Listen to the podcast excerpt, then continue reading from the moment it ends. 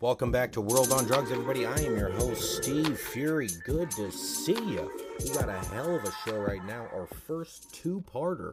We do a deep dive into white supremacist gangs in America, groups, neo Nazis, all that type of stuff. If you want to know where they came from, you know why they started, this is the episode.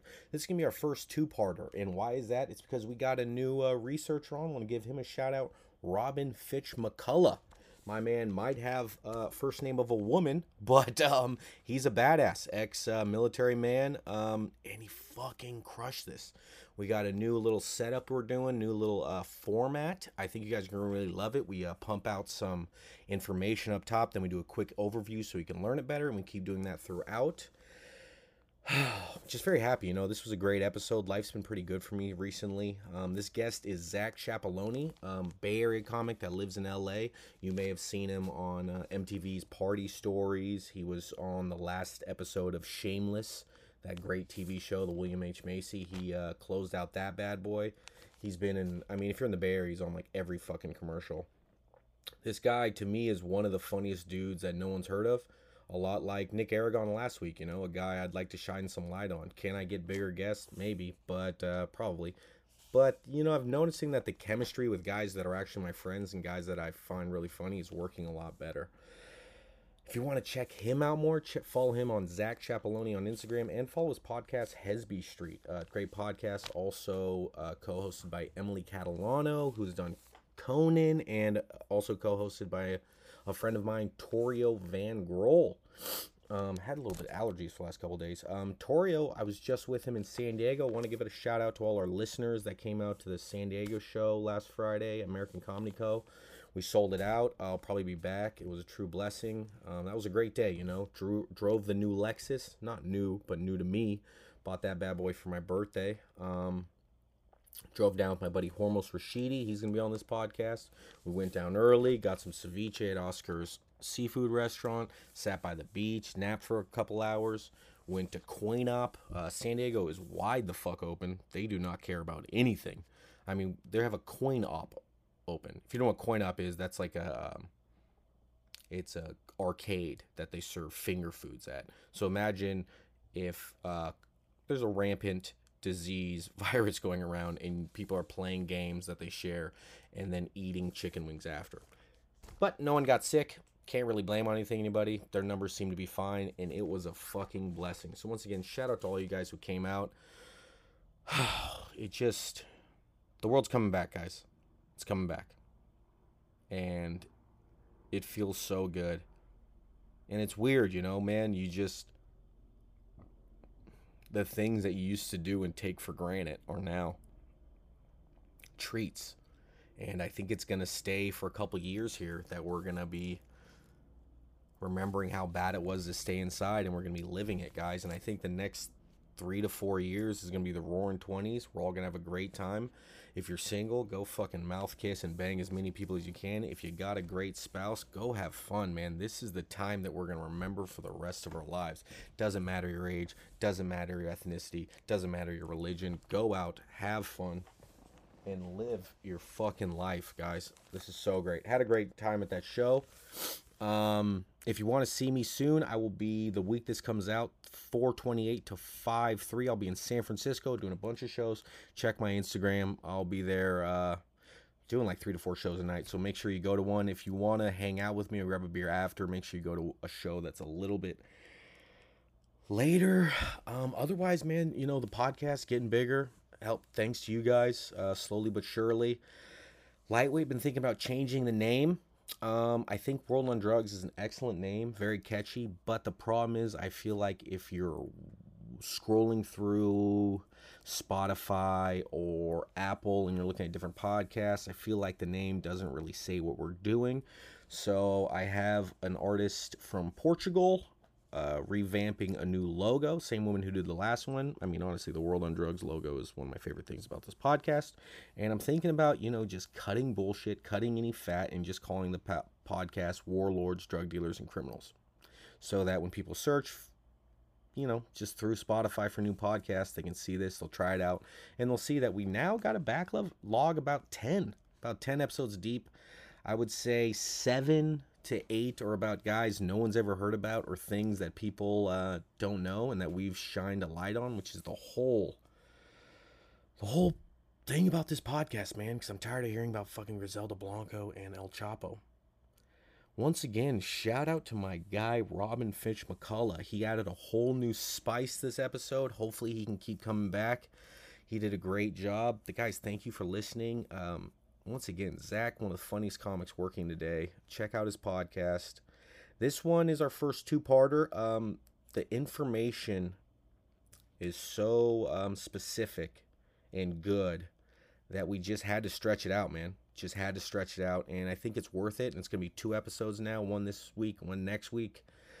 And you know, we tried to go as unbiased as we can. Listen, you, you guys know I'm, I'm from California, kind of a libtard cuck, but you know, the information we got um, were from educational articles, uh, books, independent research. Is not, I'm not trying to push any prop- propaganda or um, points of view. I mean, I do because I'm a guy just talking about shit, but um, this is from what I did my research and another guy spending multiple hours trying to find stuff pretty unbiased and stuff that I think you can take to the bank. And honestly, this is one of my favorite episodes. It's going to be a little bit more um, fact driven and date driven than just kind of comedy where some of ours are. But I, I mean, if anyone ever wants to talk to you about white supremacist groups or neo Nazis in America, you're to have the info.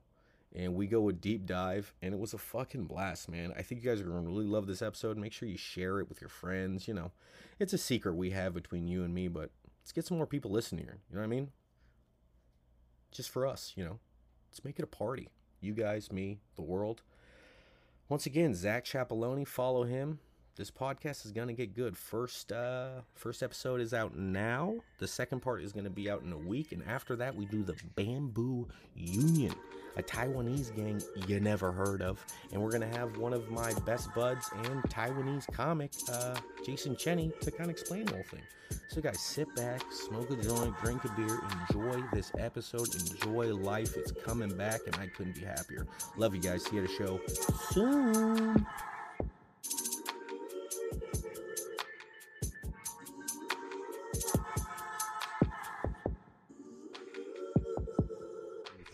What's up, Zack? Thanks for coming in, buddy.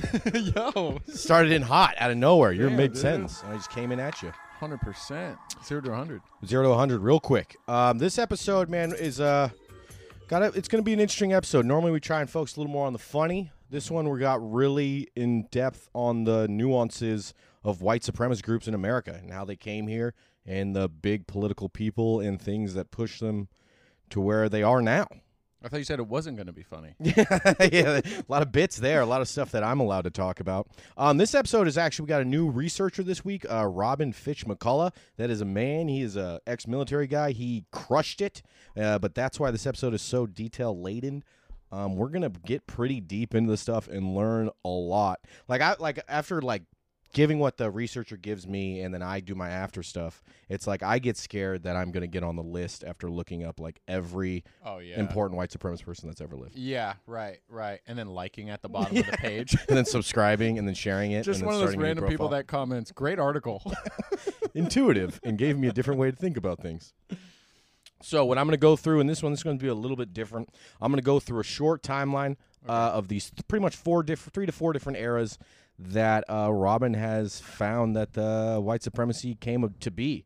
Uh, the first one is going to be the Reconstruction era, and that's kind of the basis of KKK, and it starts around the 1865 right, post Civil War. poor Civil War stuff. Stuff's coming back, and uh, it's actually pretty interesting stuff. So what I'll do is I'll go through something, probably like five, ten minutes of some maybe boring stuff, Okay. just dates, and then we'll go over synopsis. And feel free to jump in, make anything funny that you can. Um, Dude, I kind of geek out on like random history like this, so I love. That's what I love about what this show does. yeah, yeah. It's. I mean, this one's especially good because there's so much stuff I hadn't learned about, and it's so like every year it gives what their biggest one. So let's just jump into it if you want. Yeah, I might know some. You might know some. Yeah. your name came up quite a bit. A little bit, a little bit scary to be honest with you. I was about to say, dude, my mentor, uh, Yeah. he really just Yeah, took me David under his Duke was you and David Duke. I didn't know you guys were besties. So we nail it down to it really starting this new era of white supremacy and white supremacist groups and Nazi, neo-Nazi stuff to start around December sixth, 1865, when the 13th Amendment ratified prohibiting slavery in the United States. We're pretty much saying it started then because before then, I feel like everyone was just a racist and it wasn't like white supremacist groups. Right. It was just like the average norm. Right. We're like, oh, that's a group. Yeah, that's a great. I thought that was everybody. I thought that All was right, just darker. I'll start air breathers. yeah, yeah, yeah. Exactly. Yeah, yeah, yeah. Okay, we're getting in there. Um, about three weeks later, on December 24th, 1865, Ku Klux Klan is founded as a social club in Pulaski, Tennessee. About three years later, on April on 1867, Confederate General Nathan Bedford Forrest became the first Grand Wizard of the KKK. The KKK begins tra- targeting African Americans and government institutions across the South. So my favorite thing here is like I feel like I don't know. I've been traveling a lot and going to the South, Yeah. and you always hear like these people are like, "It was the South didn't secede because of slavery or states' rights. It was a taxing thing." And it's like, "Oh yeah, for sure." but your general was the first Grand Wizard of the KKK. yeah. Right. It's like you guys aligned an awful lot for having nothing to do with each other. It's like, babe, I never cheated on you. I just married the nanny that you thought it was fucking, who has a kid. Just look on me. I freelance at the strip club. It's a side hustle. I'm passionate about my work. I keep the underwear. I wash them for the ladies. I wait. Does it does it say like why Grand Wizard? You know? No, w- you know what, man? I s- then started re going through this stuff and adding more stuff, and it just I took wonder this. why they picked that name. yeah, You know, like instead of like general or I'm thinking maybe in like 1865, the thoughts of maybe a wizard being real was a lot more higher than it is now. So they were just like Grand Wizard. Hey, he might me magical racist powers. it was it was clickbait. Yeah, it was clickbait. Exactly. Yeah. How can we make people people love to hate black people? People love magic. I'm not particularly racist, but you you say there's going to be a wizard at this event tonight? A grand wizard? All right, let's get into it. Hold on. So, July 9th, 1868, the 14th Amendment is ratified, establishing citizenship criteria and equal protection for all citizens other than the law. You can kick this cat off. It's just very nice. Her name's Hallie. Aww. In 1868 to 1871, Ulysses S. Grant is elected and uses the U.S. Army and the U.S. Marshals to begin to pursue the Klan. So, this is kind of the interesting thing I knew. In the beginning, they were really trying to get rid of these racists in the South. Like, it wasn't so much as we're like kind of what we see, honestly, right when this thing ends, that Yeah. they kind of just pull out of the South and kind of let it what they're doing. Mhm. Ulysses S. Grant and a lot of these guys, probably because they fought against them in the war, had a lot more, uh, were a lot more pissed off at these guys and wanted to make sure that they weren't doing the shit that they were doing. Right. Right. Wouldn't have- Scorched earth. Yeah, scorched earth, and they weren't trying to come back to you know having to deal with this shit one more time. So from where, so uh, after Ulysses S. Grant has the army and the marshals begin to sue the Klan, uh, the Fifteenth Amendment is ratified. The Department of Justice is created to enforce Reconstruction policies in the South and combat the KKK. So that's an interesting thing that the de- I never knew that the Department of Justice one of their main things was to combat the KKK. Me neither. you know, I mean, yeah. Because apparently, like from what I understand, the FBI with like Hoover and stuff, he kind of really wanted to uh, subdue African Americans and black Yeah. people in the in America. right. But it seems like you know, just because like the fighting was so fresh in these guys' minds, they really fucking hated. I don't know if they hated people that were racist against black people, but they fucking hated Southerners, Yeah. Interesting. and they really start kicking their ass. In 1871, the Klan is largely dismantled by the fev- federal government. Other organizations such as the uh, White League and the Red Shirts are created in an attempt to suppress black voters and continue their ideologies. So essentially, Klans cut down, but it splinters in way more things. It's like how can you stop it? It's like all right, knock it off. We're going back north, but no more. No more. Yeah, you guys stop. And he's like, okay. He just turns on a different shirt. It's like telling you to stop fighting your your cousins or your siblings. It's like, you cannot sell computers anymore. It's the best guy. He takes off wearing a Target shirt. It's like, what?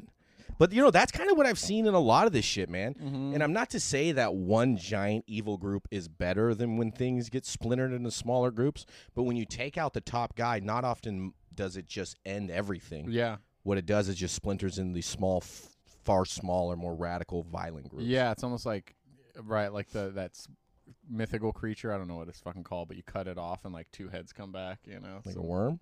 no, it's like that that dog Cerberus? thing. Cerberus was the dog, I oh think. yeah, Cerberus. Okay, so April 13th, 1873, the Colfax Massacre. Dozens of black militia from the 6th Louisiana State Militia Regiment are captured and subsequently massacred by white supremacists in Colfax, Louisiana. Violence between the white supremacists and African Americans and government officials is widespread in the South at this time. Hmm. You're going to see Louisiana, man. They come up a couple times in here on the wrong side. Interesting. Multiple times. They always brag about being like a cultural melting pot. Dude, you know David Duke was a fucking senator there? No. Yeah, for 40 years. Holy shit. Yeah, after he, he well, we'll get into David Duke later. Uh, this is a huge one, and one we're actually going to do a little deep dive in because I never heard about this. September 14th, 1874, the Battle of Liberty Place. White supremacists temporarily overflow, uh, overthrow the government of Louisiana, but order is restored when the U.S. Army and Navy reoccupy the city. That It's is like the Capitol storming it's exactly like the Capitol. What we're going to hear is pretty much exact like this because right now we're going to go a lot deeper into this. Because, like I said, you know, there's so much shit in the white supremacist thing that it's you go real quick, but some of these we got to go, Right, right, right, right. got to go a little deeper. I, I hear you. I mean, the only difference is like the Capitol storming was there was a reason. Yeah, a couple weeks ago, You know, and an guys, election was stolen. yeah, Stephen. and QAnon, the pedophiles are taking everybody. I mean, Save our children. So save our children for sure. Oh man! By the end of the sil- so we're now we're gonna uh, tell what everybody uh, explain to you what the Battle of Liberty Place is. Okay. White supremacists overthrow the government of Louisiana, September fourteenth, eighteen seventy four. By the end of the Civil War in April eighteen sixty five, the United States Army had grown from a small volunteer force of sixteen thousand men to a modern machine comprised of over six hundred thousand veterans and conscripts. Their fighting petered out after Robert E. Lee's surrender at Appomattox. The Army and Navy still had to occupy southern cities, perfor- per- pursue war criminals, and enforce new laws, chiefly the Emancipation Proclamation and the new amendments to the United States Constitution that ended slavery and promised equal rights to Americans. The task was complicated by resistance by white supremacists, many of who were former Confederate soldiers. Right. That shit would be hard, man. I mean, it's just run it back mentality, like on the courts. You know. It's Yeah. like, dude, you lost, bro. You gotta you make way. Another team wants to play. It would be like if you like beat up a kid and then to make sure you never beat him up again, you then lived in his house with all his brothers right. and his parents. The police state. Yeah. Absolutely. And uh, yeah, that's what these guys felt. I mean, they were wrong, but they probably felt like these motherfuckers killed my family. Right. They're trying to steal my way of life. I mean, they're wrong. Their They- family should have died. Totally. But you wake up every day. I mean, and you walk outside and the soldiers fucking Yeah. like keep it moving, dude. Don't fucking try any funny shit. in shit. your house, dude. yeah. Woo! You'll be pissed. Mhm. By the time Ulysses S. Grant was elected in 1868, much of the South had been lost again to vigilantism and insurrection. Newly elected Republican state governments and the army, supported by freed, slaved, and carpetbaggers, Northerners who immigrated to the South after the war, were under siege by white supremacist groups. That would be an interesting man. I, don't, I'm, I mean, I'm guessing I'd have to learn more, and I probably should have looked up more of why the fuck would you move to the South as a. Northerner? I guess business opportunities, like Yeah, you probably. like it's like moving out to where you could be the first to open this. You yeah, know? You or they probably maybe gave tax breaks. Right. Maybe they took out some of the head guys of these places that used to be, Yeah. and uh, Early gentrification. mm-hmm. White people were already we we would gentrify so much we gentrify other white people, we gentrified the whitest white people the whitest people you could ever have.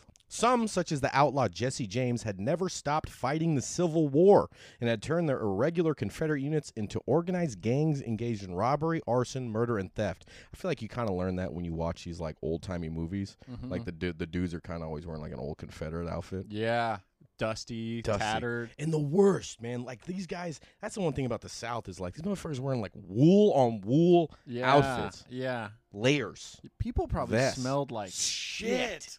Like I don't ever think about that, but I like think about it all the time. this Their is a stick up. You're like, suck. dude, take whatever you want. Get out of this train. someone's here. How do you know? I can smell their bo. It smells very southern. Let me see this back out. Yeah, that's one thing that I always listen to and always watch these things. I'm like, God damn, these people fucking sing. And like, are you like banging the same prostitute that everyone's been banging? Oh, oh like, yeah. I bet you knew there was a brothel at a bar once you walked in. Oh yeah. Well, it's probably the cleanest people because I mean, and also I heard like you would like share bathwater and shit. Right, right. Just fucking nightmare. Gnarly. Other groups were former Confederates that supported the Democratic Party that opposed Lincoln, and they created their own new military militia organizations. You know, like back in the day, Republicans and Democrats, it Yeah. was a switch kind of thing. Still, others like the Ku Klux Klan became engaged in a terrorist campaign against the government and against black communities, as well as the white Northerners and Southern Unionists that supported emancipation. Grant's reelection brought a renewed vigor to the fight against white supremacy, but violence only increased. A controversial election in Louisiana in 1872 had seen two rival boards certify the results, one supporting a pro Grant Republican candidate and the other supporting an anti Grant Democratic candidate. This kind of seems like exactly what fucking happened With Trump. with Trump. Yeah. People are are getting fed information from their only one thing and thinking that it's right. Mm-hmm. Violence peaks with the Colfax massacre in April 1873 when a group of black U.S. Army troops were attacked and massacred by white militia. The federal government certified the pro Grant candidate, and by 1874, Louisiana was divided with a pro government legislature ru- ruling from City Hall in New Orleans and a separatist faction controlling white rural areas around the city. That's gnarly. also, the same fucking thing that's now. Yeah. You look at like people in cities who they tend to be one way and the people out, and also like rough to be like just roaming factions of ex militia going to kill you and do weirdo shit. Just like don't go into the woods at night. Don't yep, all that stuff, man. It's so scary too because these are actually guys, which is something that I found uh, in actually a lot of the other stories. Is like you can see when these criminals criminal organizations take a huge leap is when they start uh, getting ex-military on their on their team. Yeah. Because now they have the tactics. Because you got the tactics, you got the. Subordination. Like dudes are, they look to people that are ranked higher than as a thing of authority. They're not going to say it wrong, and they now know how to, you know, go into a building, take it over from different ways. And Right. pause. It's like a full on syndicate. Yeah, that's really it. Start, starts to take a big bump, and with these roaming psychos around, that's what happens. Perpetrators of the Colfax massacre organized themselves into an organization organization called the White Man's League, also known as hockey NHL. A lot of people don't know that. The White Man's League mustered 5,000 volunteers to march on New Orleans. Defending the city were the newly formed and racially integrated New Orleans Metropolitan Police, as well as units of pro government militia and a company of regular U.S. Army troops and customs officials. Really funny, you know, that they had customs officials back then, right? like what? what are you searching What for? What is he? Is he just smelling people? Yeah, yeah, metal detectors. Where's this fruit from? is this fruit from Nepal? Like, I don't know. I can't tell. Guy gave it to me, man. Oh, I don't know. potato sack. My life is terrible. I'm wearing the same underwear I've worn for four years. Please just let me. Please just let me go in here. Ordered to disperse, the White League overran the police and using a captured cannon stormed City Hall. Republican officials, including the governor, took shelter at a customs house. Which was under siege. Grant ordered two regiments of the U.S. regular infantry, supported by naval gunboats, to reoccupy the city. By the 24th, first, the White League had surrendered their arms and positions with a promise that if they gave up their arms, they would not be prosecuted. What a deal. What a deal. That just doesn't happen anymore. I mean, well, white people still get that one. I know. I feel like a couple of the people on this one kind of got it still. Yeah. Like the last uh, Storming? storming of the Capitol. I mean, the the parallels between this and what happened there. I know. I was just thinking, dude, what if they got a cannon? You know, like. Anyway, Cannons would fucking suck, man. Imagine just like a big rock comes through your house, destroys everything, and you're like, and the amount of time that takes to reload that, you're like, is it done? yeah. Are they still firing giant rocks into and my moving house? Moving it, you know, And the moving whole neighborhood would be like, "Bro, there's a fucking cannon. They're moving towards City Hall. No, Come there's watch." not. I didn't see. Fuck! I should have believed you about the cannon. So uh, after they s- submit, uh, give up their their arms, and just and because they're not going to be prosecuted, Right. Oh, Thirty- so they did take the deal. yeah, thirty-two men had died though, and for a further two years, the city was under military occupation.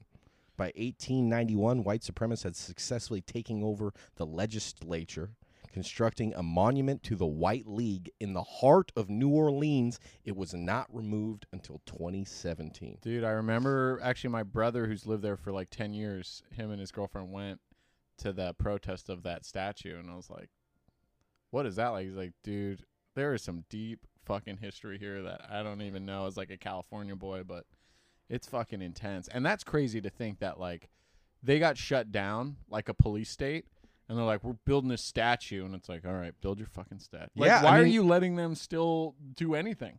What happened? They're So a terrorist organization. 15 years later, they were able to take over the legislator and cons- legislature and construct a monument to the White League in the heart of New Orleans. And then I remember, see though, p- when people paint this shit of like removing historical monuments and stuff, they're just they go like, ah, this might be racist. But if someone was just was like, hey, this was a monument put up to people who attacked the fucking U.S. government, Yeah. Who could say that they needed this up? Yeah, and they lost. Yeah, and, and they, they were lost. fucking shameful. Yeah, And then they're like, all right, well, we're gonna. I mean, it would be like if a group of extremist Muslims were like, let's build an Osama statue. Yeah. You know, it's like, bro, they took no, over Detroit and then they built Yeah. Osama bin Laden. You're the bad guy. No, People are like, no, no, you can't take down our history. history. Like, Yeah. Bro, I'll read about that shit. We don't need to put it up. right. March 4th, 1877, Pro- President William Hayes withdraws U.S. troops from the South in exchange for Democratic support, leaving white supremacists largely in control of state capitals in the former Confederacy. So that's kind of how. Like I said, Ulysses S. Grant, all these guys were just, they were like, bam, get these motherfuckers out, get these motherfuckers out, get these motherfuckers out. Then this guy, William Hayes, who I've never heard of in my life, no idea he was a president, um, Yeah. he takes those guys out and he says, just support me. So then now the shit can fester. The people can get into higher parts of the government. Dude, that is. I mean, the parallels here with now are Yeah. crazy, bro. And It's you- like hard not to talk. Like, I don't want this to be about politics now, but there's no way that Yeah. like it's not history repeating itself. Yeah, I'm not going to say on whose side, or, but this stuff does seem uh, like it happened recently. Yeah. And there's that. No matter what. I mean, and I didn't get this information, and neither did uh, my guy Robin. We didn't get it from MSNBC or CNN or Yeah, anything like that. right. We got these from educational articles and Independent research. independent research. So if you guys want to check out any of the stuff uh, or references, you know, I put that at the end. So that's the beginning. That's it right there. So Dude, we need to like educate people on William Hayes. I swear, because that lesson of like, there's always going to be some guy that's like, dude, I'll take the power and Yep. break every rule in the book if I get to be the most fucking like the strongest guy to back. And that's literally what our whole politics is based on right now. Is a guy being like, "All right, I'll let you drill wherever you want, Yeah, but you got to put me." And then, and it's like, "No, we fought so that he couldn't drill anymore. Right, You're right. fucking us." It's just benefiting you, You. only you. but then he like pretends to be. I mean, like, I'm not saying Biden's not a part of this either. No, you know? totally. Fuck Biden. Fuck all those people. The deals they make Mhm. just to keep their names at Yep. the top of the list. So the overview. So we're here for the overview. The ideology of white supremacy in the American Civil War, 1860 to 1900. Slavery and white supremacy was enshrined in the constitutions with the three fifths clause that countered unfree persons as three fifths of a person for the purpose of appropriationing membership in the U.S. House of Representatives during the census. Protecting white supremacy and slavery was the primary motive of Southern secessionists leading up to and during the Civil American War.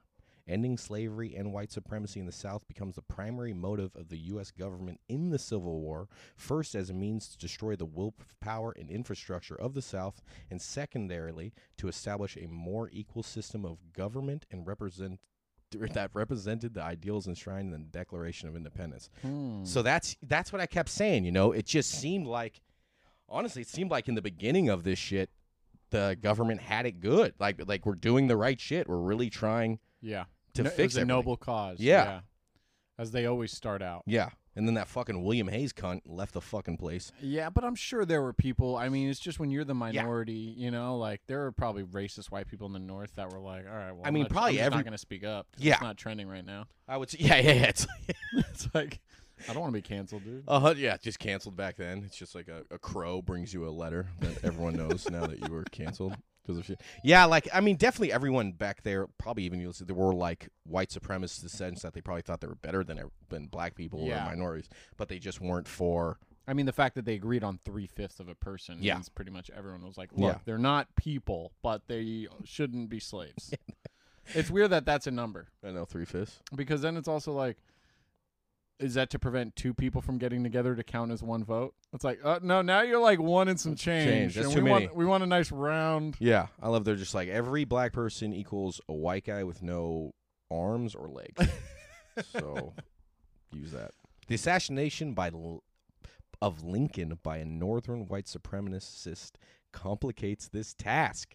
Former Confederates and white supremacists actively undermine efforts to rebuild the South along new lines. Chief among the antagonists are the Ku Klux Klan. Founded as a social club, the organization quickly becomes the primary advocate for violence against the government institutions controlled by the federal government and the Republican Party, as well as newly freed slaves. The elections of Ulysses S. Grant in 1868 sees the South placed under military occupation for the second time. Though the Ku Klux Klan is effectively dismantled, other organizations take its place.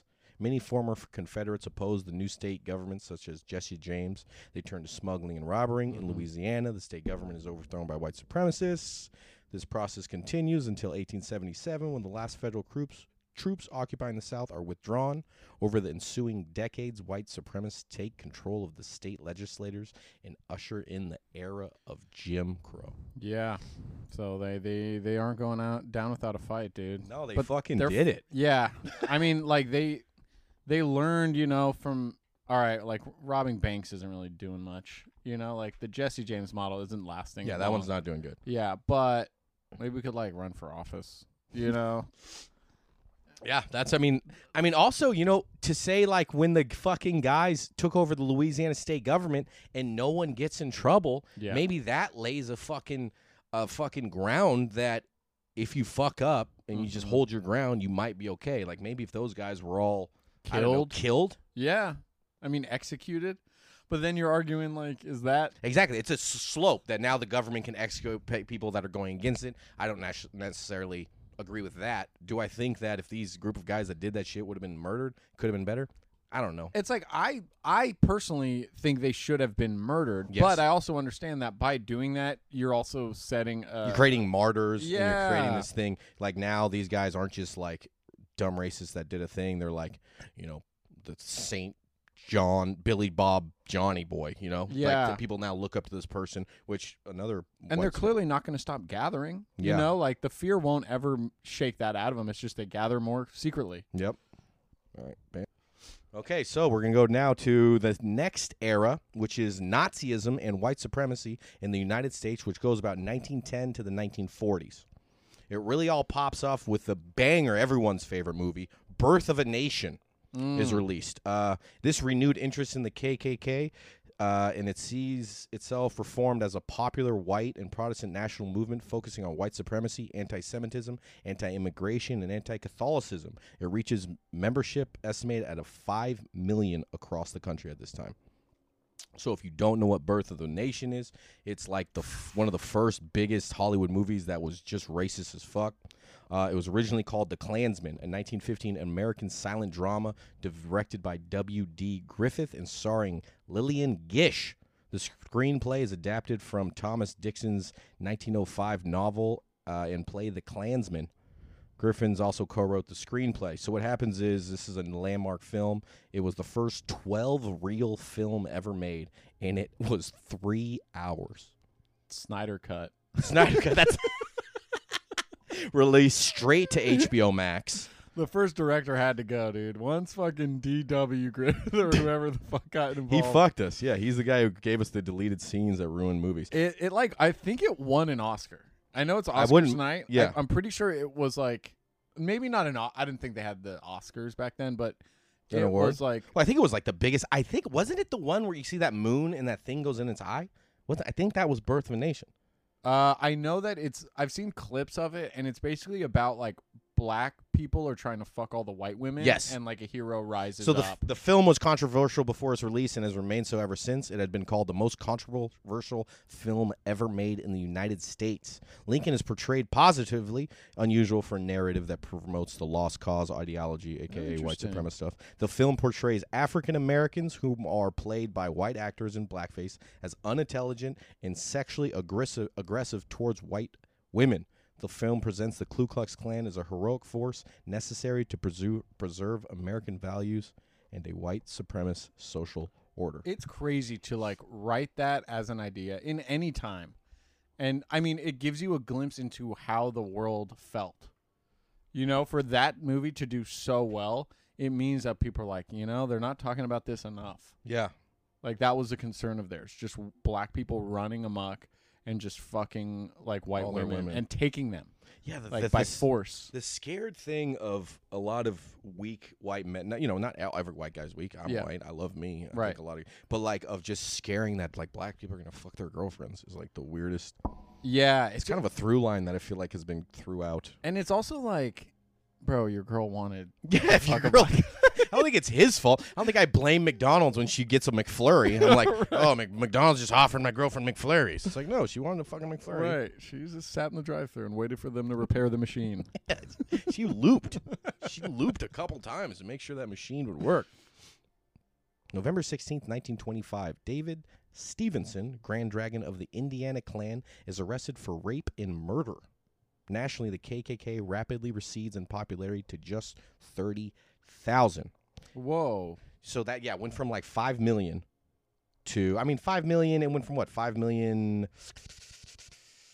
1915 to 10 years. Wow, that's that motherfucker took a deep dive. So at what 1915, Uh-huh. white supremacy uh, Five million. KKK is at five million, which has got to be most of the United States. I mean, how much was our population at that time? Yeah.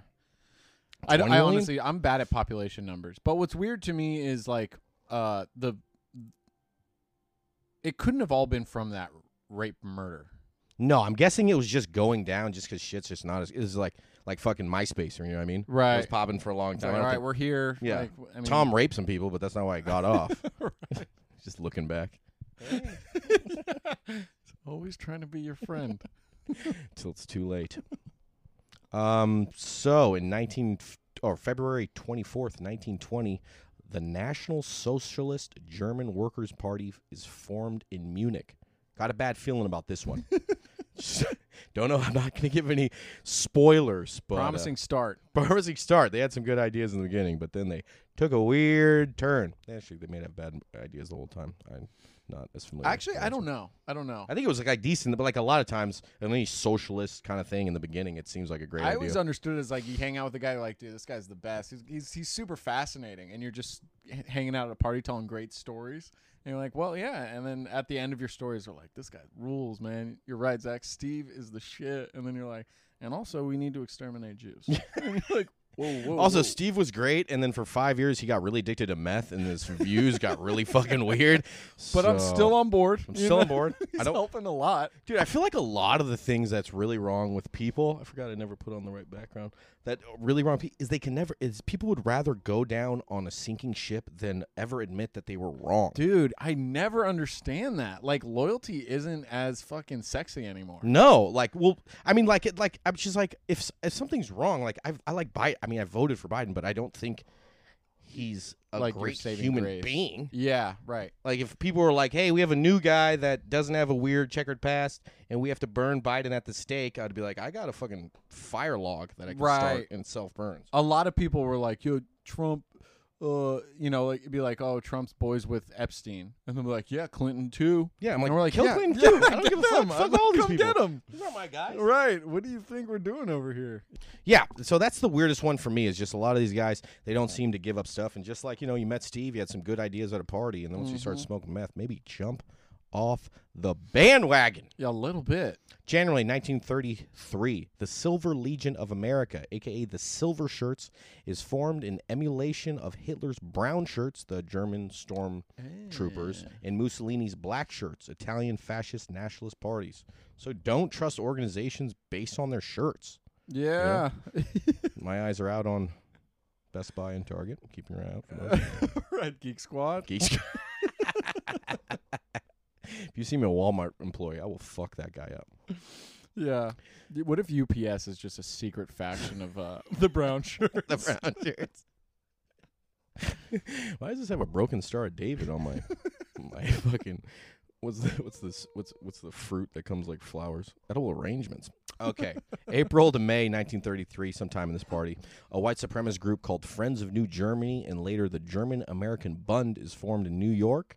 1941, about 42, federal agents disrupt and dismantle pro Nazi organizations. They are aided by public sentiment denouncing fascism made by prominent, prominent German Americans.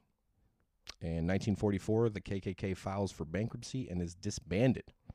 So that's the end of the second part. Okay, a couple interesting things here. Which two things I will find that always kind of I find interesting, and the first one is a lot of white supremacist organizations go bankrupt. Like they got like an LLC or something, Mm. and I don't 100% under. I mean, but that Yeah. just be a white thing. Like we Filing just incorporate. day is weird. You know, like working as a clerk, you're like, you will not believe who I just fucking signed off for a Yeah. business permit. Listen, we got to stop buying black jackets and Doc Martin boots. They are bearing us. We have no money for small bats and I would have Crosses. loved to be a fly on the wall the day that the KKK meets. I'm like, guys, I, I don't know. We, I don't think we can sell enough brownies this Sunday to keep us above water. the accountant for the KKK. They're like, listen, we hate Jews, but we do need an accountant. So Barry Levinstein, come on up here and tell us why we can't stay in the black. The numbers do not lie, unfortunately. Uh, not like those dirty damn Jews. So they file for bankruptcy and are disbanded, which is, you know, this is the second time. We're only in 1944 that the KKK has been disbanded and has done nothing. Yeah. So, bam. What a like uh rise and fall constantly. Like 5 million to just zilch. Al- Also, bankruptcy is like one of those things that people use as like a get out of jail free Yes. card. So, But it I don't know if- doesn't mean they're failing. It just means that they're like, all right, we're gonna fucking hit the reset button on this whole thing. And also, they, they did that in 1944 to so to say, I don't know, when is the Depression? I think right then, right? I don't really know. the- Uh, I don't either. I don't I don't either. Um, but also like, you know, if you're a business and you're just like greasing the palms of politicians, like you're not. How do you file that? Yeah, I mean, a lot. I mean, how do you file anything that the KKK does? I don't Right. think they're. I mean, do they have like a fucking bread store or some shit? Like, what are they? Right, their accountant's just like, What are they- okay, let me see your last hate rally. Uh, show me the. okay, I can deduct gasoline for the cross. I think. It's like they run it like a fucking. uh Oh God, what's like what's one like one of the weight trainer things? Uh, Pyramid schemes, Herbalife. They run like a Herbalife thing.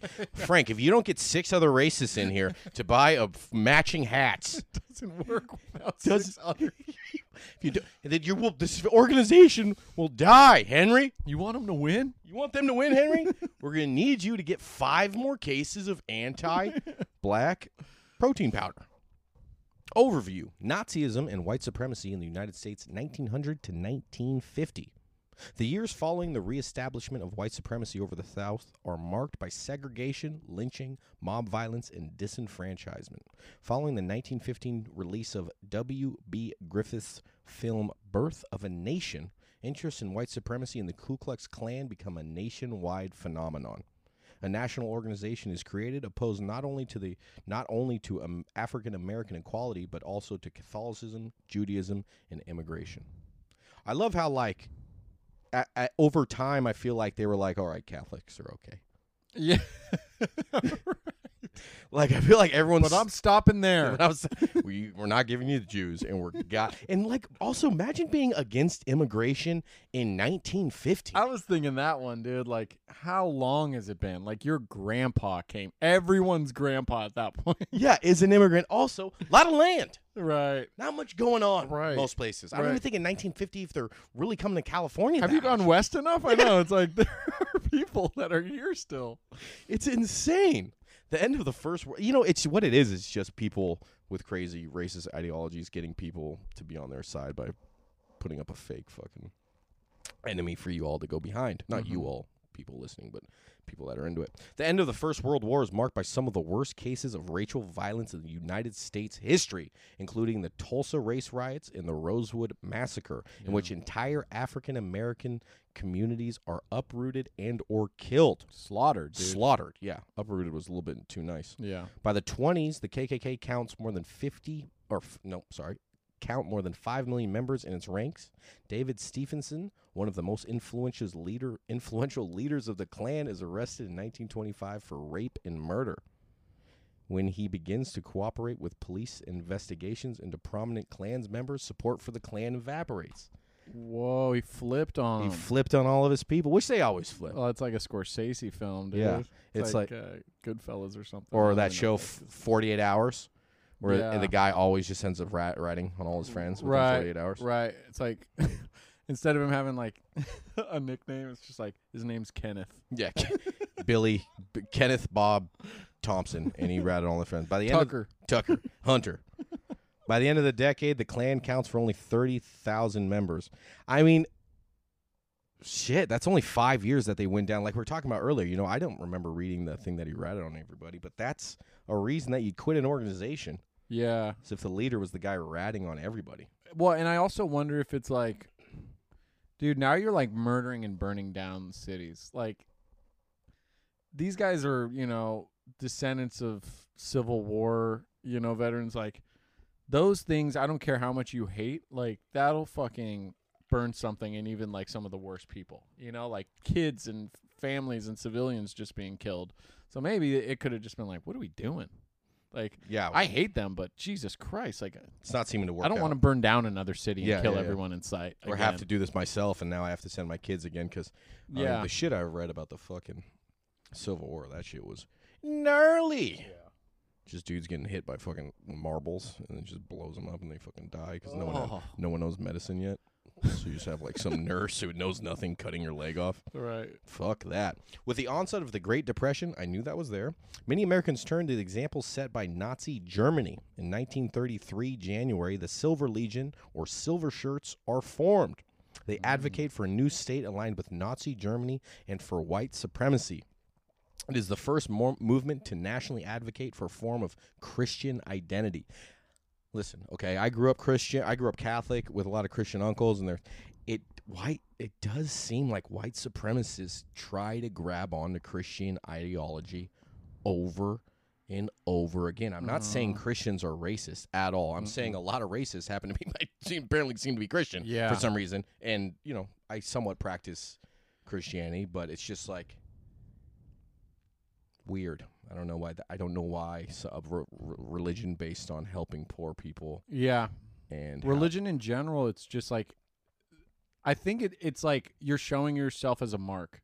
yeah, You know, they're like, oh, dude, This guy might be able to get tricked into something. Anything. They, they think some guy named Jesus Christ died and fucking rose out of the, out of a Let's cave. go. Let me tell you about this guy, Ulysses S. Grant, who was a real piece of shit. Simultaneously, ethnic German Americans formed the American Great American Bund, a to provide support to Nazi Germany and advocate for German Is that the interests. bunt cake place down That's the street? they make such best bunt delicious cakes. cakes. I love the No Blacks Bunt, which is a vanilla cake. I love the Mexican Bunt, which is a horchata Oh, flavor. you can't go wrong with the white. Just white. the white, It's white bunt. white sugar with white flour and white butter. They have ties to the American First Movement, which advocates for the U.S. to stay out of any war with Germany and maintain good relations with Hitler's Germany. After Pearl Harbor, these organizations are pursued by the FBI and military intelligence. By 1944, all are dismantled and the KKK file for bankruptcy. I mean, imagine having the balls to run a pro Germany, Nazi Germany group in America Right. when we're fighting the Germans. Yeah. I mean, you really got to stand for that shit. Like, you really, that has to be like your favorite team. You Yeah. know? I mean, and it makes no like no one you meet is on your side. Right, right. It's it's something you got to keep to yourself. for sure. She's like Steve loves these silver shirts. He doesn't Yeah. really talk about what they mean, right. but he's fucking silver shirted out. Yeah, that is an intense fucking stance to take. Yeah, especially when it's happening, like in the thing. Like Nazi obviously, sympathizer. Yeah. you're a Nazi sympathizer during the Nazis when everyone's family members are getting killed. Just a weird one to go, man. Yeah, they're like, sorry about your son, Mrs. Lewinsky. But would you like to read this pamphlet? oh, the Goldschmeens didn't work out. Wow, crazy. I have some pamphlets you guys might want Yeah, to read. fought for the wrong side. What was that, Carl? wrong side. I think you're on the wrong side. You're on the side. The emergence of modern white supremacy movement, 1950s to the 1960s. This one kind of actually goes to the 70s, but um, this is when it starts getting a little bit less uh, old timey shit that I don't really care about. To a lot more interesting, a lot more uh, relatable. Okay. Not so much being a white supremacist, but uh, what they're going. I mean, more- have you had a hard time relating up until now? I've been loving it. I've been in. I've been like, how do I buy a silver shirt in bulk? I've been holding back from finishing every sentence you've read. Early 1950s, white supremacist groups in Birmingham resurrect the KKK as a decentralized terrorist organization promoting white pride and racial segregation. They begin a bombing campaign against mixed race neighborhoods as well as black churches, businesses, and social organization. And how you can't and how you could see that not being evil. Dude, straight up terrorism at the core of its definition. Yeah, and like not even like you know. Okay, I've always said this thing on this podcast is about crime. I've always felt if if you if you do crime or you do this thing, you're in a game, a game. So what Mhm. happens you in the game? You know, it happens. You know, but like like if like if like these racist organizations were attacking like, I don't know, maybe some black supremacist racist group or not racist but weird groups or something like that, it would be a little bit more. uh Right, gang, like kind of. Yeah, I know what you mean. You know what I mean? It's Like like, when it's gang- not tit for tat. When No, you're, you're, just- like attacking black churches, businesses, and social organizations. You're just like It's you're evil. like, well, they started it by flourishing. someone trying to not be slaves, and then it's like, all right, maybe a car club. I don't know. I'm trying to sympathize anyway, but it's like it just seems straight evil at every point of the way. the the level of anger and like like to be so upset with where your situation is in life, to be like, you know what, whose fault it probably is. It's that church. Yeah, the church thing too, and it's also like, like I said, a lot of these in the beginning and kind of still now. uh, For some reason, I'm not saying all Christians are fucking racist. I Yeah. know they're not. I have a lot of Christian family members and Yeah. pastors. I know they're not racist, but they. It's like if you're a white guy trying to be Protestant or whatever, and then you're bombing other churches, like. I mean, I guess you could say the same Right. with Israel. Stop saying like Islamic Jesus is your God. Yeah, You know it's what like I because mean? he wouldn't have done this. Right. He would have right, never said to bomb black churches and social organizations. Right. May 1954, Brown versus Board of Education. Uh, the modern ri- civil rights movement begins, and legal segregation by race begins to dismantle uh, everything. So this is where people start, um, you know, going coming Mixing together, schools, mixing yeah. schools, and I, I would have been like, you know, people, I, I would have been like racist if I grew up there because it's just like the mob mentality. Like your whole town is like this, and you're a kid growing up, and you're like, well, mom and dad are right. You know, it took extra courage for people to be like the the few people who like stood up and defended them yeah, mean- because people who say that they grew up back then and be like, no, I would never have been racist. It's like, insane. bro. We're all such weak-minded people. yeah. It's no like idea. it's like if it's like a, if you ever it's like being in L.A. and everyone's a Lakers fan. You meet a Clippers fan. You're like brave. One out of a million. No one's like you. and I'm not gonna sit near you. I'm not gonna sit near you, and I will burn bomb your church. Like, no, no, no. But yeah, no, 100. percent You know, it's just the sentiment at the time was this way, and it's a fucking Dude, I mean, the videos I've seen of like those moms crying, like, stop that bus. It's like, whoa, man. Talk about wrong side of history. My God. and just to just make up these things that you thought would happen. Yeah. So weird. So they start uh, they start uh, unsegregating schools. 1950 about 1960, the American Nazi Party is formed by George Lincoln Rockwell. It's formed in large part in opposition to the civil rights movement. Uh, his party replaces Sieg Heil with white power as their slogan. Subtle, you know. Sieg Heil. I, I love no, I mean something different. Yeah. I love how I love his advertising group. You know, he's like Sieg Heil. We're getting some bad uh, feedback. We're thinking white power would work with our 18 to 35 demos of sad balding white men. You're like, what do you mean? Uh, Hitler was right. It's, it's an old family jingle. We don't, it has nothing to do with what you're thinking. No, no, yeah, no, no, no, no. My family is a lot of Hitlers and a lot of Wrights, the Wright brothers. also, you know, never, you know, George Lincoln Rockwell. What I've learned in a lot of these things is uh, don't trust a white guy with three names. Yeah, absolutely not. He's either going to assassinate one person who's powerful or a lot of people. Yeah, or he's like eating people or keeping their bodies in like his basement or starting a neo-political neo-Nazi group. Yeah, you're like, God, I'm sorry about those missing kids. Well, we got the Clemens family across the street.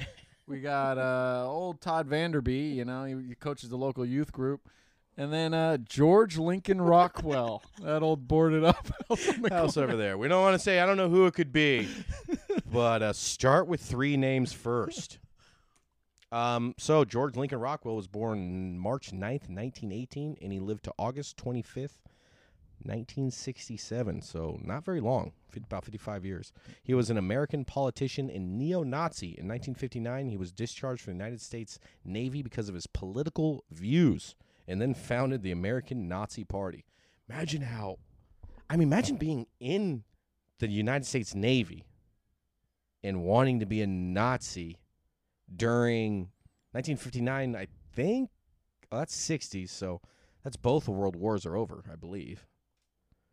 So like you're you're you're on the wrong side of every person I mean, around you. To have to get thrown out of the Navy just because they're like, you're just a lot, dude.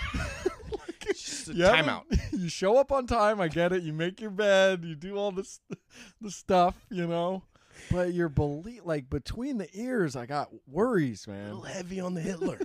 Just wrong crowd. We can hear you praying to Hitler at night in the submarine. Oh, what a fucking psycho. Rockwell denied the Holocaust and believed that imagine being in 1959 Yeah. and denying the Holocaust. Like I see these guys now and it's like obviously the Holocaust is real. I'm not doing that. But it's like I was never alive. I don't know any Jewish that many Jewish people with the things on their the tattoos on the wrist. So it's like more plausible to deny something that happened. yeah. where That you no one haven't been knew. educated on. But this guy was like there, there. You had, you're working with dudes. it's it's the equivalent of like the the uh like Sandy Hook deniers. They're like Yeah. going to people's houses, being like, "Your kid didn't die," and it's like, "All right, man, leave me." Like, you tilted his wreath on my front yeah, I don't says know what Timmy to James. tell you anymore. He's he's a fucking wacko. Crazy man. This guy was a fucking psycho. So Should've Rockwell sooner. should have. I mean, a lot of these guys are, you know, just fucking morons. Uh, Rockwell denied the Holocaust and believed that Martin Luther King Jr. was a tool for Jewish communists waiting to rule the white community. God, I'm so glad he this guy never found the internet. Yeah, or he would have been on 4chan right now. Dude, he would have ran that shit. He blamed the civil rights movement on the Jews. Personally, I would have said blacks, but that's just me. Um, he regarded Hitler Really as reaching. really reach yeah, just throwing things at the Jews. So weird. I was like, how are Jewish people not? I mean, everyone always has hated Jewish people throughout history, but it's like, how are they not white people? I've never seen a white. I, when I look at a white, when I look at a Jewish person, I'm like, that's the whitest person I've ever seen. Yeah, right. I'm not like, whoa, no white people in the crowd tonight at this Jewish fucking. So Mexican, Mexican, Mr. Rovenstein? No, it's fucking the whitest person I've ever seen. yeah, it is weird. He regarded Hitler as the white savior of the 20th century. He viewed black people as primitive, lethargic race who denied who desired only simple pleasures and a life of irresponsibility. To be honest, that sounds like me. Dude, absolutely. I am lethargic. lethargic and I just want to have a life of no responsible. My thoughts throughout this podcast will tell you I'm primitive. I'm quite I'm pounding uh, bargain bin tequila reading about white supremacists. I'm about as primitive as I can. And he supported the resettlement of all African Americans in a new African state to be funded by the U.S. government, which is the thing that I do see these guys really pushing. It mm-hmm. wasn't so much kicking out of our like our country; it was just like everyone has to go to like Iowa and live in this weird. well, Liberia was a country that they like made in Africa that was like, that's for you to go back. That was like the you don't like it country. yeah, no, you're right. I was wrong on that one, and they're doing great, so that's good for them. Yeah. Not Shout at out. Liberia. Liberia's doing terrible. As a supporter of racial segregation, he agreed and quoted many black leaders of the black nationalism movement, such as Elijah Muhammad and early Malcolm X. In later years, Rockwell became increasingly aligned with other neo Nazi groups, including, including the World Union of National Socialists. So, this little part is uh, I found interesting. What comes next here? On August 25th, 1967, Rockwell was shot and killed in Arlington by John Patler, a disgruntled former member of his party. Fuck. It'd be your own. It'd be your own, you know, keep your friends close, your enemies right. closer. So I did a little research on John Palter, and uh, he's kind of just a normal, sad, racist guy. His dad killed his mom. He kind of was brought up by his brothers. He became an American Nazi. I did find this very hilarious and emasculating of this fucking loser, Palter. So after the murder of, oh, not Patler, the other guy. Oh, no. After the murder of Patler, who's the guy up here that died? Oh, uh, uh, George Rock- Lincoln Rockwell. Yeah. Okay. After the murder of Rockwell, Patler later described his relationship with Rockwell in very enduring terms, stating, I loved him like a father and he loved me like a son. In his last known letter to Rockwell, Patler wrote, I don't think there are two people on earth who think and feel the same way as we do. You are a very important part of my life. I need you as much as you need me. Without you, there is no future. Three words. They be fucking. They be like, yeah, yeah. I got a, I, I got a, I got, I got a big uh, vibe of "Stan" by Eminem. I honestly think Like uh, Dido's about to sing any second right now. I that. think they had like some sort of sex thing going on, and that's you know who you get as like the most hateful racists are. Yeah. Uh, like Gay repressed, denying. repressed uh, homosexuals who like don't know how to, you know, they they think of themselves as like the devil, uh, and they're trying to like clean 100%. themselves. Great, great. And then and then like people with fucked up family lives that don't know what to believe in, they'll believe in the first thing you throw at them. It's the same with like radical Islam. You know, they're they're getting like poor villagers who have like nothing, Yeah, and then they're like, and then "Dude, maybe the America this? bombed their thing, their little town. And Be a hero, save Yeah. our, our our people, and it's like, well, damn, dude, I haven't. No one in life has asked me to do Yeah. anything else. Um, so he seems like the perfect guy to not only join Rockwell's group, but to also end up fucking killing him, probably because he caught Rockwell like spending too much time with another dude. Oh, I think he said he was going to like socialist, like Bolshevik. I don't whatever that meant. Like, listen, Yeah, I'm not a genius, guys. I just research stuff and add it and whatever these yeah, guys yeah, do. yeah. But uh, yeah, he was going to Bolsheviki, which is I think was socialism and communism, and he didn't like it. But it's Damn. just It's an fucking interesting relationship that I'd like to know more about. Patler and Rockwell. yeah, just It, there's there's a gay thing going on, I think, and I think he's just like, nah, he's. They're like, dude, you're just mad because he doesn't like hold your hand after the meetings. He's like, no, he's No. Bolshevik. Yeah, if you think about it, he's making it worse. He's Somal. He has ties to Somalia and his friends, and he's been holding someone else's hand after after a meeting. Right. The early 1960s, federal and state. Pr- oh, this one was great, and I never thought of it. And it was one of the most interesting things I heard of. In the 1960s, federal and state prisons are ordered to be desegregated. Gangs are immediately formed along racial lines and spread from prison system into the public. I never thought about prisons being segregated back. then. yeah, me neither. I mean, I think of them segregated now because like the odd man out's gonna get shanked. Yes. Well, that's what kind of went into this thing, and what really, I mean, what really did the Aryan Brotherhood is what f- funds, not funds, but is really the backbone of most most normal or more now current day uh, white supremacist organizations are going from them, and that Mm. all came from this, from gang, from prisons being desegregated. That is it. That is an interesting move where you probably feel like you're saving the world. You know, like, dude, change is coming. Desegregate. Hey, open those gates. Let them all hang out. Oh my God! They're killing each other. Close the gate. Close the gate. Oh God! Oh God! Oh no no no no no no no no no no no no no no no no no. 1962. There he is again. George Lincoln Rockwell visits neo Nazis in the United Kingdom, and they form an umbrella organization, the World Union of National Socialists. Yep, I would knew I was right. It sounds vaguely superhero-ish. It's like Yes, the it does. Secret League of Justice. Yeah. the The World Union of National so- Socialists is the Russians' League of Extra. What was the, what's the Uh, League, uh, League of Extraordinary Gentlemen. I was thinking No. of the Klansmen. No, but what's what are rich? What are what are superheroes get in? Justice League. Justice League. Yeah. Yeah, It's the, World Russian- Union of National Socialists is the Russian Justice League. Wait, why is it Russian? Because socialists aren't they? Oh, they're communists in Russia. Yeah, socialist was Nazis. Nazis. Oh fuck. All right. Whatever. I'm not as smart as I thought I was. That's right. June 28th. 19... Fuck Russia while we're at it. Yeah. Fuck Russia. And honestly, f- I, d- I believe there's a form of socialism that can work, like if you mix socialism and capitalism. But I believe pure socialism has never worked at any point in It- time in any country. It's ever. a it's a honestly it's a word I'm too dumb to understand. Like because people have such hard takes on it, I'm like maybe I'm thinking of something else. Well, I just think we need to mix the thing of capital. I mean, I don't want to get into politics. Yeah, of yeah, capitalism, socialism. Socialism can. It seems to work in most countries when it happens, like in the beginning. But then it's too easy for a crazy person to get in charge, and then once they're in charge of everything you're, you're getting, they can. You know what's funny is like this proves that white supremacy is like still rampant in our political system because just trying to talk about this without getting into politics, I keep wanting to jump into like, like Yeah. everything happening now. Now it's the same shit, but just on a smaller scale, but the same shit. So Right. in 1967, George Lincoln Rockwell is assassinated by his former follower in front of his home. Three years later, uh, the Aryan Brotherhood is Brotherhood is formed in secret, allegedly in San Quentin prison. Shout out to Northern California. We out here. We out I went here. to preschool like right across the water from it. really? Yeah, I could see it from like our playground. And little did I know that some of my heroes were in there. I'm totally kidding. For Yeah. everyone at home, I feel like I should It has throw a very. disclaimer. out Whenever there. I thought of San Quentin, I always thought of like Prisoner of Azkaban type prison. oh, interesting, like a little Grand Wizardy. A little grand. Yeah, there's a lot of wizards going in there. Someone call whatever that bitch's name was. I wish I remembered more things. Whatever. What's the woman? We played J.K. Rowling. Yeah. Yeah.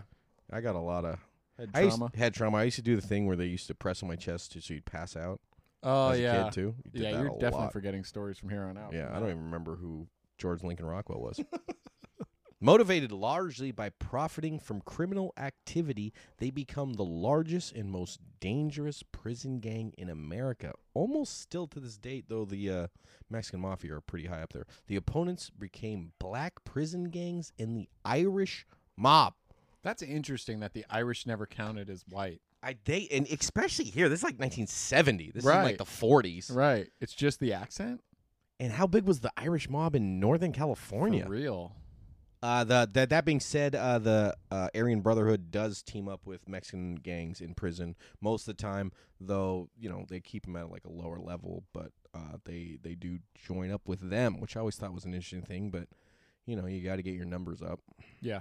and I think they just kind of went against black people. Mm-hmm. The enemy of my enemy. Yep. So here we go up into double D's. This sweet piece of shit. David Duke, 1974, a member of the American Nazi Party, citing the example of George Lincoln Rockwell, he creates the KKKK, Knights of the Ku Klux Klan. Based originally in Louisiana, it becomes an umbrella organization for previously localized and independent Klan and white supremacist groups. So David Duke is the guy who comes back, and we're gonna do a little dive on David Duke right here, a little bit. It's gonna be a little fun. Let's learn a little bit. Um, David Ernest Duke, born July first, nineteen fifty. I'm not gonna give my son or daughter a middle name.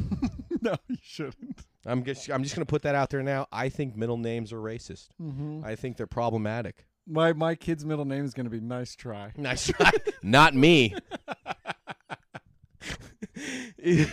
David Ernest Duke still alive today. That piece of shit's running around. He was born July 1st, 1950. He's an American neo-Nazi, anti-Semite, conspiracy theorist, far-right politician, convicted felon, and former Grand Wizard of the Knights of the Ku Klux Klan. From 1989 to 1992, he was a member of the Louisiana House of Representatives. Like His- you can't touch this guy without being racist. Yeah, like There's there's no way. You're just like, ah, he's, no, he's nice cool. guy." I'm like, I don't think so, dog. Look at his fucking track record. Yeah. His publication and politics are largely devoted to promoting conspiracy theories about Jews, such as Holocaust denial and Jewish control of the academia, the press, and the financial system. The Anti Defamation League has described Duke as perhaps America's most well known racist and anti Semite. Great, great uh, credit for him, though, right? Yeah, you could just say in my intro when I go on stage, just, you know, mo- most racist uh, anti-Semite. By the Anti Defamation League. So please just remember Anti Defamation League, America's most well known racist. anti-Semite. just remember that. And, it'll be fine. And I'll be in Tampa on the I'll be- 5th. Duke unsuccessfully stood as Democratic candidate for state legislature during the 1970s and 1980s, culminating in his campaign in campaign in 1988 Democratic presidential nomination. After failing to gain any traction within the Democratic Party, Duke left and successfully gained the presidential nominee of the minor Populist Party. In 1988, in December, he became a Republican and claimed to have become a born again Christian, renouncing anti Semitism and racism. Whoa. Yeah, he soon won his only elected office, a seat in the Louisiana House of Representatives. Was- Perfect timing. Yeah, yeah, really. Suspiciously perfect timing. Amen. Now that I need your vote, I love. My heart is filled with love. for race, for Jews. All right, I'm not shaking his hand, but I will look him in the eye. Piece of shit, man. Ah, Louisiana. Interesting, interesting place. So we're gonna do a quick little overview of the reemergence of the Klan and Nazism in the United States from 1950 to 1970. The role of white supremacy in the United States comes under more scrutiny after the American victory over Nazi Germany, especially given the role of African Americans in both the military and the war industry. Industry. I mean, great point. Like at this time, you know, when you see these things, you see these guys fighting for this stuff and doing everything and still not giving the respect that they should have had Mm-hmm. but it is coming back more you know what i mean like these like people are more realizing that being a white supremacist i mean i mean hitler i mean he was a white supremacist but he was also like anti a bunch of different white people shit. But they're just Right. seeing that this stuff is problematic, and they're seeing that these African Americans, the one who went and they fought for war, badasses, the ones who stood stayed here and helped us fight these guys are good. I mean, it's not Yeah. it's not the way it should like they didn't treat them how they should be but it's Yeah. getting better a surge in violence against African Americans in the South is characterized by the emergence of a new version of the Ku Klux Klan. Decentralized groups of white supremacists focus on protecting racial segregation in the South. This is almost fucking what is it? The seventies. This one Yeah, is. Jesus, It's almost damn man. near hundred years later. Yeah. This shit is still going on. Yeah. Their campaign of terror is marked by bombing of black churches, businesses, and home. Brown v. Board of Education mandates desegregation, leading to the emergence of the modern civil rights movement. The Klan commits its most heinous crimes in the afterma- aftermath. The bombing of the 16th Street Baptist Church and the abduction and murder of three civil rights volunteers. Just like like you said, like where gangs are kind of like killing other gangs and you're sort of like, well, I mean, this is the game. This is how it goes. But what I mean, this is so much worse. These are like kids and innocent people just driving home from volunteering at a church Well, what- getting murdered and kidnapped. some of the most bitch made shit, bro, is that like these guys, I think it was Rockwell or maybe one of the guys we're gonna talk about early, would go to like Louis Farrakhan speeches and like watch them and like go to Malcolm X speeches and watch them and like not bomb those. Like I feel like if you were like a white supremacist and you were scared about black people overtaking white like people, those were the you would look at these two guys. Yeah. Yeah. Whereas in essence, they were bombing people that are good. and Right. going- It's like fight someone your own size. dude. exactly. Not saying like bomb yeah. A Farrakhan speech. No, no, exactly. But it's just like, why aren't you going against? Yeah. Like, if you were like this guy, I mean, listen, Farrakhan might have a bunch of good things to do. I mean, I'm not a huge fan personally, but like, It's the equivalent of me like hating you, but instead I go and like kill your little sister. yeah. But then You you, know? go to all my comedy shows. Yeah, yeah. It's like, bro, you're a bitch. Yeah, fight me. Yeah, you right. Fucking psychopath. Right. All right. Um, Rockwell. Okay. No, no, no. Probably okay. Driven primarily by his opposition to the civil rights movement, George Lincoln Rockwell forms the American Nazi Party in 1959. Rockwell visits the United Kingdom and connects with neo Nazis and Nazis established in Europe. The meeting results in the creation of the World Union of National Socialists, an umbrella organization that supports far right, fascist, and anti communist organizations. My thing is like fascism isn't it I don't know. I feel like communism and fascism, socialism, there's always like a guy in power at the top that's evil. Yeah, yeah. No one will ever realize that. I know. Maybe I'm too dumb, but I feel like a lot of stuff in the beginning. It all ends that way. Yeah, it just ends that way. Rockwell replaces the German salute of Sieg Heil and popularizes the new phrase white power amongst his followers. Rockwell is eventually assassinated by a fellow neo Nazi in a dispute outside of his hu- home, but his ideology, ideology and influence endears in other right wing organizations, such as the John Birch Society and the Minutemen, some led by former members of the fascist Silver Shirts. Uh, we're going to go a little bit more into David Duke. David Duke, a radical pro segregationist, anti communist, founds the Knights of Ku Klux Klan, a former adherent of the George Lincoln Rockwell ideology. His local chapter of the Ku Klux Klan becomes an umbrella group for Klan chapters and white supremacists. The organizations, through dam- d- though damaged by federal investigations in the South, spread to the West Coast and Midwest. For the first time, the Klan becomes allied with neo Nazi movements in the United States.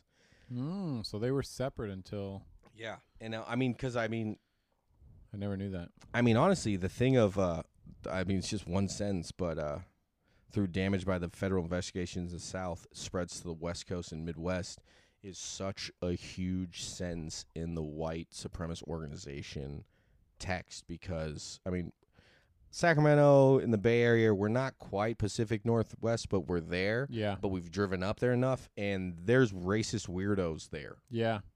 Even the tip of Northern California, Tip of Northern California, which is you know like that but also Southern area. California. Yeah, Shasta. Right.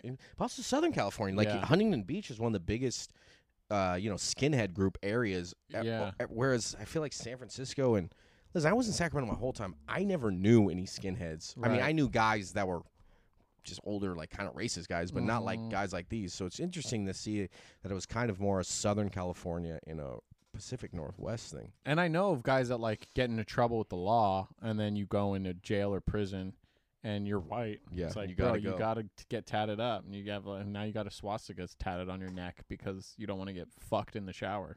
Yeah, I'd be like, can we just put it on my upper thigh? like, we're uh, no, no, no. I love, love Hitler. I love Put it Hitler. as close to my love butt Hitler. as I love possible, Hitler. that Yeah. when he goes to really, he's like, "Oh my god, I had no idea." it's like one of those things. Your Nazi butt tattoo is like one of those little things that you make as a kid. Oh yeah, what are those called? The Coochie paper- catcher, coo- cootie catchers, It's like like, one, two, three, three, four, and, and, pick oh, a Hitler color. was a Hitler was a prophet. Okay, well, you're gonna stay with us then. That is an elaborate tat. Yeah, that's okay. And on to the next one: the emergence of the Aryan Brotherhood in skinhead gangs, 1970s to 1990s. This is our second to the last uh, era. I'm putting in some time here. Damn. Very good. We're doing pretty good. 1960s, the skinhead movement in Britain coalesces out of the working class opposition to British conservatism and the upper class mod movement in the hippie movement of the 1960s. Emerges working class pride with Jamaican rude boy culture in British cities, and its followers are largely white and black Britons. So, Whoa. but this is more because I thought the same thing. This is more the skinhead movement.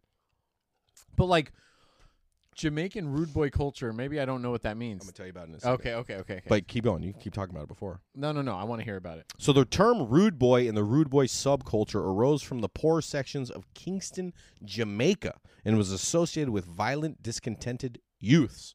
Along with ska and rocksteady music, many rude boys favored kind of these sharp suits, thin hat, thin ties, pork belly hats, and they kind of showed in fashion of like American jazz musicians. Hmm. And then in the 60 in the 60s, the Jamaican diaspora introduced rude boy music and fashion in the United Kingdom, which influenced the mod and skinhead subcultures.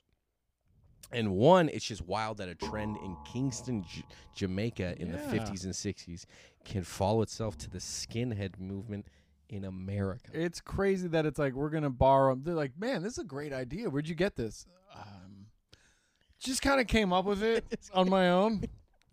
What's that? What's what are you holding behind your? Is that a Bob Marley and the Wailers album? There's a lot of steel drums in these racist in our racist songs. Nah, man, no, no, no. I don't know what you're talking about. It's like you just crossed out black, black in everything and wrote white. White. No, no, no, no, no, no, no, no, no, no, that's not true. But we're gonna eat some plantains at our next Idaho racist movement. So that's pretty interesting, you know, that that kind of thing happened. And then you know, kind kind of what happens here is like more the the skinheads go really away. This what's the seventies to late eighties. They go away from this kind of ska thing into more just like punk. And that's kind of where they get their outfits of like you know like a fucking bomber jacket, black pants, and boots. Uh huh. Uh huh. They were like the guys who hung out at the back at the ska con. It's like, Yeah. Whoa, man. You start migrating from Yeah. guy who's like first timer here, flannel shirt. You see another guy shaved his eyebrows. Like, oh, you've been here a couple times. You've skinned your Someone whole tells head. me you didn't have to buy a ticket. You knew the door guy, huh? Okay. Early 1970s, Richard Butler, a former silver shirt, founds the Aryan Nations in Idaho. He merges Nazi ideology with freeing Christian identity movement. Richard Butler did a little thing on Richard Butler, just a Hmm. smaller one. Richard Girnt Butler, uh, nine, uh February Girnt. Girnt. what a name. Girnt. It's got that's some flags popping up on that one. I'm gonna be honest with you. February 23rd, 1918 to September 8th, 2004. He was an American engineer and white supremacist after dating dedicating himself to the Christian identity movement, a racial offshoot of British Israel Israelism. Hmm. Butler founded the neo Nazi Aryan nations and would become the spiritual godfather to the white supremacist movement, in which he was a leading figure. He has been described as a notorious racist. So he moved to Idaho and kind of just had his own thing going in Idaho. And, you know, um, as being a coastal elite, Yeah. I do tend to look down on the middle places, and Mhm. what what he started doing is he would take his uh, little racist group, and they would have these parades in Coeur d'Alene, Idaho, and the Idaho people were like, "Fuck this," and they made up this little task group, and they kicked the shit out of these guys, and they kicked them out of their little town, or and and they really came to bat and did a really, really good job hmm. in kicking out this guy. That's awesome. Because I was gonna say, like, I don't want to shit on Idaho, but I feel like again, you target these areas where there's just not a lot going on. And that's what he did. He moved from Palmdale. He was another Southern California. The amount of racist skinhead, well, skinheads come pretty much from Southern California, Yeah, not like neo-Nazi. Yeah, it is weird. Something in the air, or the water. It's I don't like know. Native American like lost souls of hate are just like in the water. Yeah, we're buried. Our whole city's on an annual burial ground. Yeah. So in 2000, Victoria and Jason Keenan, a Native American mother and son, were harassed at gunpoint by Aryan Nations members successfully, and then they successfully sued Butler, represented by local attorney Norm Gissel and Morris Dees Montgomery, Alabama-based Southern Poverty Law Center. They won a combined civil judgment of 6.3 million dollars from Butler and the Aryan Nation members who attacked them. Good for them. Good for them. And I was kind of seeing this. They were I- harassed. They weren't even like, Yeah, well, I mean, from what I understand, it was like pretty gnarly shit. They had a gun in their face and all that oh kind of stuff. fuck, okay. But it was just, uh you never see anybody sue the Crips Right. or anything like that. I don't know if just like white guys were just LLCing and incorporating or everything it just we wasn't illegal to form a hate group. Yeah. I don't know what, but this was in 2000. Right. The couple also received his compound, which I loved, in which they Yeah. later donated to the North Idaho College, who turned it into a peace park. Oh, I love that, dude. I fucking slap in the love that. fucking face, man. Not even sold it. They donated it for a peace park. So this guy, where he had his racist shit going in from what? Goddamn, what was he? The nineteen set, the early seventies to about two thousand. It's like, hey, we know gay marriage is still illegal here in 2000, but we're gonna do gay commitment ceremonies in your fucking master bedroom Yeah. of your compound. Yeah, yeah. There's an assless chaps gathering fan group in your fucking bedroom. In uh, September 2000, uh, oh, this was really gross, actually. This was one I just put in there. In September 2000, fellow Sandpoint, Idaho millionaire Vincent Bertollini provided Butler with a new house in Hayden, Idaho. So I wanted to do a little bit more interest on Vincent Bertollini, but this thing started getting out of control. Oh, okay. But uh, yeah, It's like too long of a story. it's just we got it. I mean, we're only about a half right now. Yeah. So, but yeah, the guy I don't know. I guess he was just a crazy racist or something. But wrong side of history to get on, man. This guy's whatever. Dude, rich people, they just they never hear no and then it's like You know what? I think to be like uber rich, like the the elite evils, you know, Yeah. I think you gotta have something pushing you. yeah. Whether it's pedophilia, whether it's racism, whether it's anti-Semitism, cartel ties. because something. yeah. It's just you gotta have something to push you so far to being like you and I both want to be rich, but we don't want to be like rock. I mean, we'd like to be Rockefeller rich, but I don't care about running. right. I don't want to be in too deep. Yeah, like it's just like I want to live well. But if you're like a guy who you have to hide out how racist you are or how much you want to fuck kids, you, the only way to do Mhm. that is to cocoon yourself with millions of dollars. That's why I feel like there's got to be something on Richard Branson that we just haven't found out yet. He hasn't done anything. No, he hasn't done. it. He's fallen off a little recently, but I mean that Norton guy, that Norton antivirus guy. Oh, that guy's a fucking whack job. Yeah, I saw that documentary. It was pretty great. He fucking lost his mind. He had a very cocaine energy, though. Mm-hmm. You know what I mean? Like Like, the drugs talking. I honestly believe that you can kind of see when people get into meth or all these things, they start taking these crazy ideas, and then Branson or not Branson, the other guy Norton got like a weird gang to run his shit. Okay, so this is this is where, like I said, I mean to say it becomes more interesting, but it's more of more. Uh, I understand what's going on. 1978, but not. I mean, did I lie?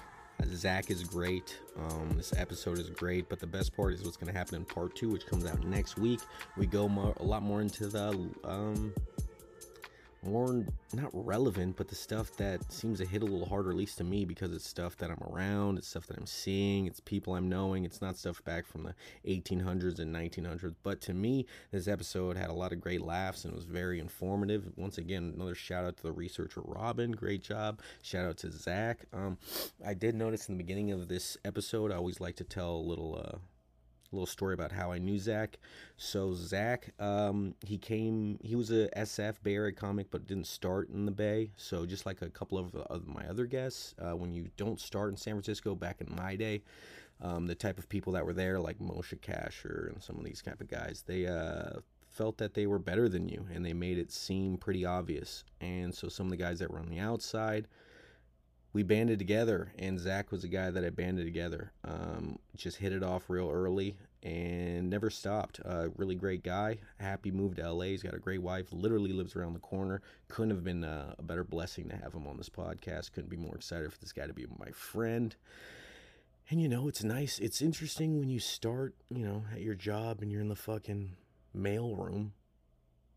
And six years later, you guys are still friends and you moved your way up and it's a blessing to be friends with people like that. And it's also a blessing to be able to find the right people that are worth to be friends for that long. Because just because you're friends with someone for a while doesn't mean they should be your friend forever. I mean if there's nothing to get rid of it good lord i got friends from first i got a best friend from first grade that i would never want to give up. But there's other guys that you know you got to leave. And luckily with zack he's not one of those guys. Um, hilarious. I always have him host my shows when i can check him out the next part of this podcast. Um, it's going to be a little shorter, probably about 45 minutes, but it's a banger, man. The amount of information is so good. And, um, you know, tell me, guys, how you like the new format where we do a little little timeline then a quick synopsis little timeline quick synopsis i think it's pretty good because i think when we go just timeline it can kind of get a little uh, mind numbing and i think breaking it up uh, helps so, like I said, guys, check back next time. Next week, we got part two of the white supremacist organizations. We go up to modern day. We go up to a couple crazy cases they have. Um,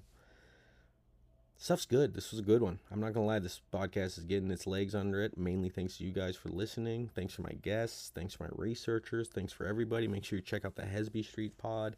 If we're gonna go TV shows, my recommendation. I always try to give you some. I like this this new show or the show called Dirty John. Um, laughably terrible acting, but you know, um, but it's because they're portraying real life people that are like Orange County douchebaggy people that just act this way. And I gotta say, the shit hits after a while. Got me locked in. It's the new one I'm doing with the girlfriend. You know, if you got a girlfriend, you gotta save your show. This one hit. Um, the second season they say is even better, but you know, by the fourth or fifth episode, I finally got into it. Give it some time. I mean, the acting's so bad in the beginning, but it's not the actors because the actors are good. It's just that they're portraying these uh, you know, rich elite dumbasses. And it's an amazing show. Guys, thanks for checking in. Thanks for watching it. Um see you soon, man. Come out to a show. I'm gonna be all around the world. We're all around America. So see you soon. Thanks again. Shout out to Zack. Shout out to Robin. Shout out to everybody. Shout out to you listening. Love you. Bye.